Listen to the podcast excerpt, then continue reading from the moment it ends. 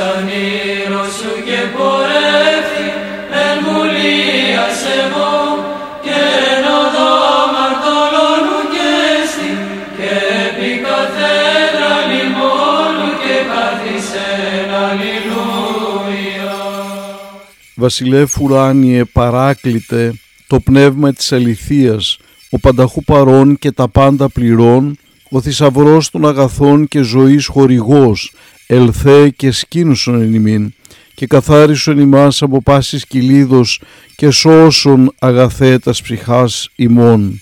Καλή σας μέρα, αγαπητοί μου αδελφοί. 16 του μηνός Δεκεμβρίου σήμερα και η Αγία μας Εκκλησία ρωτάζει τον προφήτη τον Αγγαίο, την Αγία Θεοφανώτη Θαυματουργή σύζυγο του βασιλιά Λέοντα του Σοφού, τον Άγιο Μόδεστο, επίσκοπο Ιερουσαλήμων, τον Άγιο Μαρίνο, τους Αγίους Πρόβο και Ηλάριο, τον Άγιο Μέμνονα επίσκοπο Εφέσου, τον Άγιο Νικόλα Δεύτερο τον Χρυσοβέργη, είναι ανάμνηση των εγγενείων του ναού του Αγίου Χριστοφόρου, τον Άγιο Σημειών Αρχιεπίσκοπο Αντιοχίας, την Αγία Δόμνα του Τόμακ, την Διαχριστό Σαλή. Ο προφήτης Αγγαίος καταγόταν από την ιερατική φυλή του Λεβί και είναι ο δέκατος των μικρών λεγόμενων προφητών. Γεννήθηκε στη Βαβυλώνα όταν διαρκούσε η εχμαλουσία των Ιουδαίων. Ο Αγγέος ήταν αυτός που μαζί με τον προφήτη Ζαχαρία αναθέρμαναν τον ζήλο των Ιουδαίων για την ανοικοδόμηση του ναού του Σολομόντος. Το προφητικό βιβλίο του Αγγαίου είναι χωρισμένο σε δύο κεφάλαια και έχει απλό και αυστηρό ύφος. Επειδή ο Αγγέος καταγόταν από λεβητική οικογένεια, όταν πέθανε τάφηκε στα μνήματα των ιερέων. Να όμως και τι συμβουλεύεις στους ιερείς.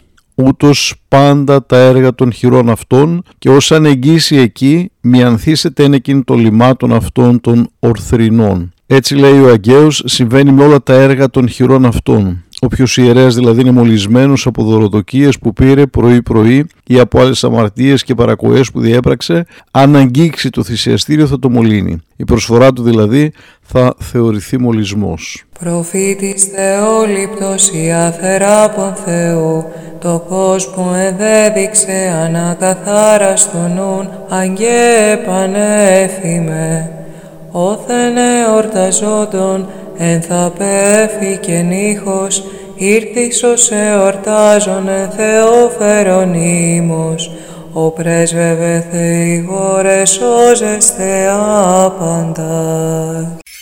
Χριστέ το φως του αληθινών, το φωτίζουν και αγιάζουν πάντα άνθρωπον ερχόμενων εις τον κόσμο, σημειωθεί το εφημάς το φως του προσώπου σου, είναι ένα αυτό ψώμεθα φως το απρόσιτον και κατεύθυνον τα διαβήματα ημών προς εργασίαν των εντολών σου, πρεσβείες της Παναχράντου σου Μητρός και πάντων σου των Αγίων. Αμήν.